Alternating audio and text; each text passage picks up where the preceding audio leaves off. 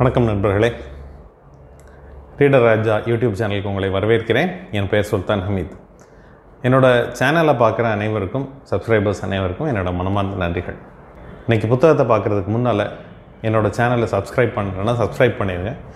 கீழே இருக்க notification icon, அதாவது அந்த பில் ஐக்கானை ப்ரெஸ் பண்ணிங்கன்னா நான் போடுற வீடியோஸ் எல்லாம் உங்களுக்கு உடனடியாக வந்து சேரும். சரி, இன்றைக்கி புத்தகத்தை பற்றி பார்க்கலாம். இன்றைக்கி எதை பற்றி பார்க்க போகிறோம் அப்படின்னா, அட்டாமிக் ஹேபிட்ஸ் அப்படிங்கிற புத்தகத்தை பற்றி பார்க்க போகிறோம். இது எழுதுனது மிஸ்டர் ஜேம்ஸ் கிளியர். இதுக்கு என்ன டேக்லைன் கொடுத்துருக்காங்க அப்படின்னா, சின்னஞ்சிறு மாற்றங்கள் மிகப்பெரிய விளைவுகள். நல்ல பழக்கங்களை உருவாக்கிக்கிறதுக்கும் தீய பழக்கங்களை விட்டொழிக்கிறதுக்கும் சின்ன சின்ன பழக்கங்கள் மூலமாக எப்படி பண்ணுறது, இதை தான் இந்த புத்தகத்தில் அவர் சொல்லியிருக்கார். அவர் என்ன சொல்லியிருக்காருன்னு பார்க்குறதுக்கு முன்னால் அவரை பற்றி ஒரு சின்ன இன்ட்ரொடக்ஷன் பார்த்துருவோம். ஜேம்ஸ் கிளியர் இவர் பள்ளியில் படிக்கும்போது ஒரு பேஸ்பால் பிளேயர். இவருக்கு பேஸ்பால் ரொம்ப பிடிக்கும். இவர் பேஸ்பால் பிளேயர். ஒரு நாள் விளையாண்டுட்டு இருக்கும்போது என்ன ஆகுதுன்னா, அந்த பேஸ்பால் பேட், உங்களுக்கு தெரியும், அந்த பேஸ்பால் பேட் ஒரு மாதிரி உருண்டையாக நீளமாக இருக்கும். அது பேட்ஸ்மேன் கையிலேருந்து நழுவி பக்கத்தில் இவர் ஃபீல்டிங் பண்ணிகிட்டு இருந்தார் போல இருக்குது. இவர் முகத்தில் நேராக அடிச்சிருச்சு. அடித்தது அப்படின்னா முகம்லாம் செதஞ்சு போயிடுச்சு. பயங்கரமான அடி. இவரை ஹாஸ்பிட்டல் கூப்பிட்டு போயிருக்காங்க. போன இடத்துல அங்கேயும் ஒரு சின்ன கதை வச்சுருக்காரு. இதே ஹாஸ்பிட்டலில் 3 வருஷத்துக்கு முன்னால் இவரோட தங்கை, அந்த பொண்ணையும் கேன்சர்னு அட்மிட் பண்ணியிருக்காங்க. கேன்சர்லேருந்து அந்த பொண்ணு வெளியே வந்துருச்சு, மீண்டு வந்துருச்சு. அதுக்கப்புறம் 3 வருஷம் கழித்து எங்கள் அம்மா அதே இடத்துல இருக்காங்க அப்படின்னு எழுதியிருக்காரு. அதுக்கப்புறம் அதுலேருந்து எப்படி ஒரு மீண்டு வந்தார் அப்படிங்கிறது தான், அது வச்சு தான் இவரோட இந்த புத்தகமே இருக்குது. இவர் அதுக்கப்புறம் பல விஷயங்கள் பண்ணியிருக்காரு. இதில் என்ன ஆயிடுச்சுன்னா, 2012 இவர் வந்து jamesclear.com அப்படின்னு ஒரு வெப்சைட் ஆரம்பிச்சிருக்காரு. அதில் இந்த சிறு சிறு பழக்கங்களை பற்றி ஆர்டிகல்ஸ் எழுத ஆரம்பிச்சிருக்காரு. அதில் அதை படிச்சுட்டு கொஞ்சம் பேர் சப்ஸ்கிரைப் பண்ணியிருக்காங்க. அந்த சப்ஸ்கிரைபர் வந்து சில மாதங்களே 1000 ஆயிடுச்சு. 2013 கடைசியில் இவரோட சப்ஸ்கிரைபர் பேஸ் வந்து 30,000 தாண்டிடுச்சு. 2015 200,000 தாண்டிடுச்சு. அதே வருஷம் இவரை இது புத்தகமாக போட சொல்லி பென்குயின் புக் ஹவுஸ் அப்படின்னு ஒரு முன்னணி பப்ளிஷிங் ஹவுஸ் இருக்குது. அவங்க வந்து இவர் அப்ரோச் பண்ணியிருக்காங்க. 2016 இவரோட ஆர்டிகிள்ஸ் பெரிய பெரிய லீடிங் பிஸ்னஸ் மேகசின்ஸ்லாம் வர ஆரம்பிச்சிருச்சு. 2017 ஹேபிட்ஸ் அகாடமி அப்படின்னு ஒரு ட்ரைனிங் சென்டர் ஆரம்பிச்சிருக்காரு. எப்படி சிறு சிறியதாக இவர் எழுத ஆரம்பித்தது இவர் லைஃப்பில், இவர் வாழ்க்கையில் ஒரு பெரிய மாற்றத்தை உண்டாக்குச்சு அப்படிங்கிறது தான் இவரோட ஹிஸ்ட்ரி. இந்த புத்தகத்தை இவர் 6 பகுதியாக பிரிச்சிருக்காரு. முதல்ல வந்து பேசிக்ஸ், அதுக்கப்புறம் ஒரு 4 விதமான சட்டங்கள் சொல்கிறாரு, அதுக்கப்புறம் அட்வான்ஸ்டு போகிறார். இப்போ நான் என்ன பண்ண போகிறேன்னா, யூஸ்வலாக நான் என்ன பண்ணுறேன், ஒரு புத்தகத்தை பற்றி ஒரு வீடியோ தான் போடுவேன். இந்த புத்தகம் வந்து எனக்கு ரொம்ப பிடிச்சிருந்துச்சு அப்படிங்கிறனால ஒவ்வொரு பகுதியும் தனித்தனியாக ஒவ்வொரு வீடியோ போடலாம் அப்படின்னு இருக்கேன். சரி, முதல்ல அடிப்படையிலேருந்து ஆரம்பம். இவர் ஆரம்பத்தில் ஒரு சின்ன கதையோடு ஆரம்பிக்கார். கதையில் ஆக்சுவலாக உண்மை சம்பவம். பிரிட்டனில் பிரிட்டிஷ் நேஷ்னல் சைக்கிளிங் டீம், அந்த நாட்டோட சைக்கிளிங் டீம் இருக்குது. அந்த டீமு கிட்டத்தட்ட 100 வருஷமாக வந்து பெரிய வெற்றியெல்லாம் எதுவும் இல்லை. அவங்க ஒரு மீடியாக்கர், ஒரு சாதாரண சைக்கிளிங் டீமாக இருக்காங்க. எந்த போட்டிக்கு போனாலும் 7வது 8வது இப்படி வந்துட்டுருக்காங்க. எந்த அளவுக்கு அப்படின்னா, இவங்களுக்கு வந்து ஒரு முன்னணி சைக்கிள் தயாரிப்பு, ரேஸ் சைக்கிள் தயாரிப்பு நிறுவனங்கள் வந்து இவங்களுக்கு சைக்கிள் கொடுக்காது. ஏன்னா இவங்க சைக்கிளுக்கு அது கெட்ட பேர் அப்படின்னு நினைக்கும். இது என் சைக்கிளை ஓட்டி தான் இவங்க வந்து இப்படி ஜெயிக்க மாட்டேங்காங்கன்னா அடுத்தவங்களும் ஜெயிக்கிறவங்களும் இதை வாங்க மாட்டாங்க அப்படின்னால கொடுக்க மாட்டாங்க. அப்போது வந்து டேவிட் ஜான் பிரெயில்ஸ்ஃபோர்ட் அவர் 98 கன்சல்டண்ட்டாக ஆகிறாரு அந்த டீமுக்கு. 2003 பெர்ஃபார்மன்ஸ் டைரக்டர் ஆகிறாரு. அப்போது ஒத்து நோக்க ஆரம்பிக்கார்.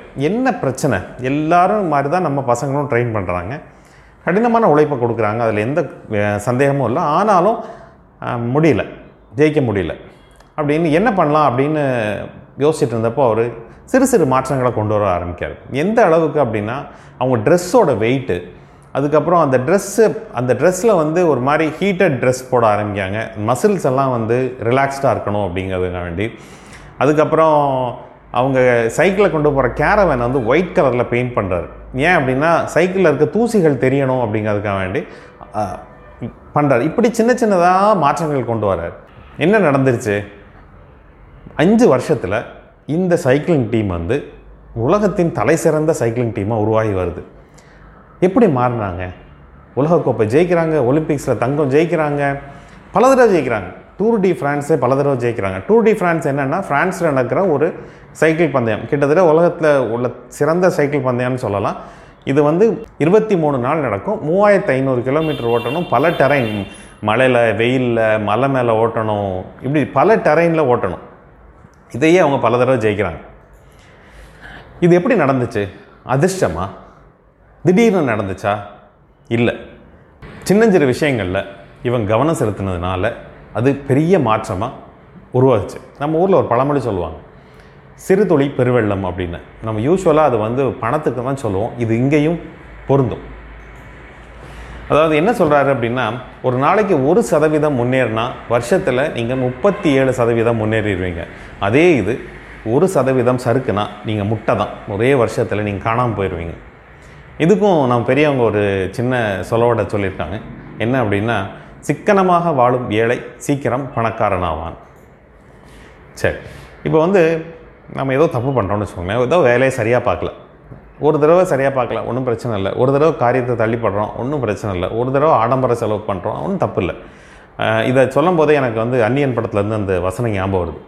5 பைசா திருடினா தப்பா? 5 தடவை 5 பைசா திருடினா தப்பா? 5 கோடி தடவை 5 பைசா திருடினா தப்பா? இதே உங்களுக்கு பெரிய எக்ஸாம்பிளாக இருக்கும். சிறிய தவறுகளை பல தடவை செய்யும்போது அது ரொம்ப பெரிய தவறாக முடியுது. சின்ன மாற்றங்கள் பண்ணும்போது அது ஒரு கட்டத்தை தாண்டுற வரைக்கும் நமக்கு வந்து கண்ணுக்கே தெரியாது. நம்ம பண்ணுற நமக்கும் தெரியாது, சுற்றி இருக்க யாருக்கும் தெரியாது, ஒன்றுமே தெரியாது. இதைத்தான் பாய்லிங் பாயிண்ட் அப்படின்னு சொல்லுவாங்க. அதாவது நம்ம பார்த்துருப்போம், நம்ம ஃப்ரெண்டு, நம்ம ஊரில் ஒருத்தர், தெருவில் ஒருத்தர், இல்லை சொந்தக்காரங்க யாரோ ஒருத்தர் வந்து, எப்பா திடீர்னு பணக்காரன்ட்டப்பா, திடீர்னு வீடு கட்டிட்டான், திடீர்னு கார் வாங்கிட்டான், எப்படி திடீர்னு பண்ணான், லாட்ரி கீட்டரி அடிச்சிருக்குமா, இப்படியெல்லாம் நம்ம பேசியிருக்கோம். ஆனால் நம்ம பார்க்குறது அந்த பாய்லிங் பாயிண்ட்டை மட்டும்தான். ஆனால் அவங்க திடீர்னு அப்படி ஆகலை. அவங்க சிறிய மாற்றங்கள் நடந்துக்கிட்டே இருந்துச்சு, ஆனால் கண்ணுக்கு தெரியல. அது இப்போ வந்து focus on systems not on goals அப்படின்னு சொல்கிறார். அதாவது கோல் அப்படின்னா நம்ம வைக்கிற இலக்கு, சிஸ்டம்னா போகும் முறை. இப்போ நம்ம மாற்ற வேண்டியது, நம்ம கான்சென்ட்ரேட் பண்ண வேண்டியது சிஸ்டம் மேலே. சிஸ்டம் மாற்றணும் அப்படின்னு சொன்ன உடனே உங்களுக்கு வேறு ஏதாவது ஞாபகம் வந்துச்சுன்னா அதுக்கு நான் பொறுப்பு இல்லை. நான் இந்த புத்தகத்தை பற்றி மட்டும்தான் பேசுகிறேன். சரி, இப்போ வந்து உங்களோட பழக்க வழக்கங்கள் உங்கள் அடையாளத்தையே மாற்றணும். என்ன சொல்கிறாருன்னா, ஜேம்ஸ் கிளியர் என்ன சொல்கிறாரு அப்படின்னா, 3 விதமான மாற்றங்கள் சொல்கிறார். ஒன்று வந்து விளைவுகளின் மாற்றம். இது வந்து அந்த நம்ம ஒரு செயல் செய்கிறதுனால வர விளைவோட மாற்றம். இன்னொன்று வந்து செயல்முறையில் மாற்றம். அதாவது நம்ம அந்த அந்த கோலுக்கு போகிற பாதை, அந்த முறையோட எப்படி மாற்றுறது அப்படின்னு. இன்னொன்று அடையாள மாற்றம். இப்போ அவர் என்ன சொல்கிறாருன்னா, இந்த அடையாள மாற்றத்தை வந்து நீங்கள் ஆரம்பிங்க. அடையாள மாற்றம்னா என்னது? அதாவது நீங்கள் யார் அப்படிங்கிறதே நீங்கள் மாற்றுங்க. முதல்ல நம்மளோட நம்பிக்கை என்ன, நம்மளோட அடையாளம் என்னென்னு தெரிஞ்சுக்கணும். அதுக்கப்புறம் அதிலிருந்து தொடங்கணும். யாரும் பிறக்கும்போது திறமசாலியாவோ அறிவாளியாவோ பிறக்கிறது இல்லை. ஒவ்வொருத்தரோட நம்பிக்கையும் பழக்க வழக்கங்களும் தான் அவனுடைய அடையாளத்தை தீர்மானிக்குது.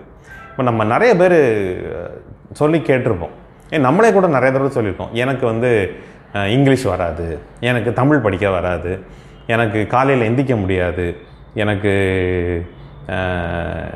எக்ஸசைஸ் பண்ண வராது, இல்லை என்னால் முடியாது, இல்லைன்னா என்னால் டயட் கண்ட்ரோல் பண்ண முடியாது, இப்படி பல, என்னால் கம்ப்யூட்டர் யூஸ் பண்ண முடியாது, எனக்கு டெக்னாலஜி தெரியாது, இப்படி பல விஷயங்கள் நம்ம பேசி கேட்டிருக்கோம், நம்மளும் பேசியிருக்கோம். இதை வந்து இது என்னது, ஏன் இப்படி பேசுகிறோன்னா நம்ம அதை தீர்க்கமாக நம்புகிறோம். இது என்னால் முடியாதுன்னு நம்புகிறோம். நீங்கள் இப்படி யோசிச்சு பாருங்களேன், முடியும்னு நம்பினா என்ன ஆகும்? முடியாதுன்னு நம்புறதுனால நம்மளால் பண்ண முடியல. இதே முடியும்னு நம்பினா என்ன ஆகும் அப்படின்னு யோசிச்சு பாருங்கள். ஒவ்வொரு முறையும் நீங்கள் வந்து ஒரு பக்கம் எழுதுறீங்கன்னு வச்சுக்கோங்களேன், டெய்லி ஒரு பக்கம் ஒரு எழுதுறீங்க அப்படின்னா நீங்கள் வந்து நாளடைவில் ஒரு எழுத்தாளராக மாறிக்கிட்டு இருக்கீங்கன்னு அர்த்தம்.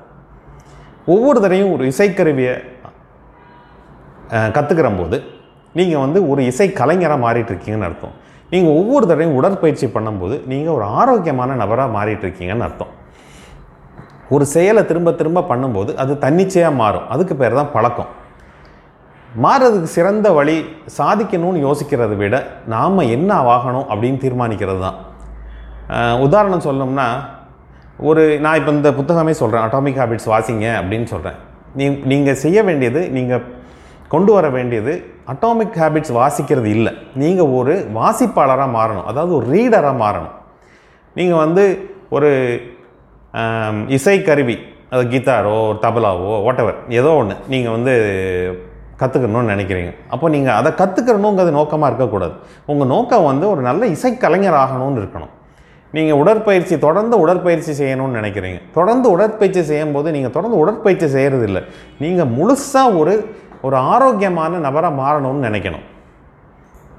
உங்கள் பழக்க வழக்கத்தை மாற்றணும்னு நினைக்கும் போது அது உங்களை மாற்றணும்னு நீங்கள் நினைக்கணும். ஒரு பழக்க வழக்கம் எதுக்கு வருது, அதோட நோக்கம் என்ன அப்படின்னு பார்த்தா, நம்மளோட தினசரி வேலைகளை சுலபமாகவும் விரைவாகவும் முடிக்க உதவுறது தான் பழக்க வழக்கம். இதுக்கு ரெண்டு சிம்பிள் ஸ்டெப் சொல்கிறாரு. ஒன்று நம்ம முதல்ல என்ன மாதிரி ஆளாக மாறணும் அப்படின்னு நம்ம முடிவு பண்ணணும். அதுக்கப்புறம் சிறிய மாற்றங்கள் மூலமாக அதை நமக்கே நம்ம ப்ரூவ் பண்ணிக்கணும். சரி, இப்போ அவர் என்ன சொல்ல வர்றாருன்னா, ஒவ்வொரு பழக்கத்தையும் 4 விதமாக பிரிச்சுக்கிறாங்க. ஒன்று கியூ. கியூ அப்படின்னா குறிப்பு. அதாவது நம்ம ஒரு வேலையை பார்க்குறதுக்குள்ள குறிப்பு கிடைக்கணும் நமக்கு. எக்ஸாம்பிள்ஸ் எல்லாம் அடுத்தடுத்த சாப்டரில் வரேன். கிரேவிங், அடுத்தது கிரேவிங், அதாவது அந்த செயலை செய்கிறதுக்குள்ளே ஏக்கம் வரணும் நமக்கு. அப்புறம் அந்த ரெஸ்பான்ஸ், அந்த செயலை நம்ம செய்யணும். அடுத்தது அதுக்குள்ளே ரிவார்டு, அதாவது அந்த செயலை செய்கிறதுனால நமக்கு கிடைக்கிற பயன். இதைத்தான் 4 சட்டங்களாக அவர் சொல்கிறார். இப்போ 4 சட்டங்களை பயன்படுத்தி எப்படி நல்ல பழக்கத்தை உருவாக்கணும், எப்படி கெட்ட பழக்கத்தை ஒழிக்கணும் அப்படின்னு பார்ப்போம். அதாவது குறிப்புகள் தெளிவாக இருக்கணும்.